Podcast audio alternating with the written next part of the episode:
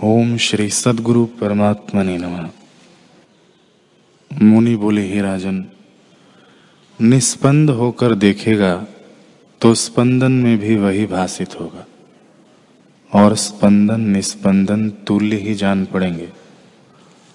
जो समाधि में होगा अथवा चेष्टा करेगा तो भी तुल्य होगी और न समाधि में शांति भाषित होगी और न चेष्टा में दुख होगा।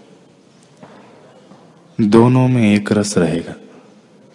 हे राजन, देना अथवा लेना, यज्ञ, दान आदि क्रियाएँ, जो कुछ प्रकृत आचार प्राप्त हो, उनको मर्यादा और शास्त्र की विधि से कर, पर निश्चय आत्म स्वरूप में ही रख, जैसे नट तरह तरह के स्वांग भरकर संपूर्ण चेष्टाएँ करता है। पर उसमें निश्चय नटत्व ही का रहता है। वैसे ही तू सब चेष्टाएँ कर, पर उसके अभिमान और संकल्प से रहित हो।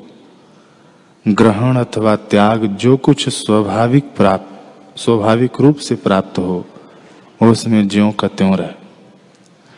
जब निर्विकल्प होकर अपने स्वरूप को देखेगा, तब उत्थान काल में भी तुझे आत्मा ही दिखेगा। जैसे जल के जाने से तरंग, फेन, बुलबुले आदि सब जल रूप ही भाषित होते हैं। वैसे ही जब तू आत्मा को जानेगा, तब संसार भी आत्मरूप ही दिखेगा। जो आत्मा को नहीं जानता, उसको जगत ही दिखता है, और उससे वह दुख पाता है। इससे तू अंतर्मुख हो, और अपने संकल्प को त्याग कर परम निर्वाण अच्युत पद में स्थित हो रहे।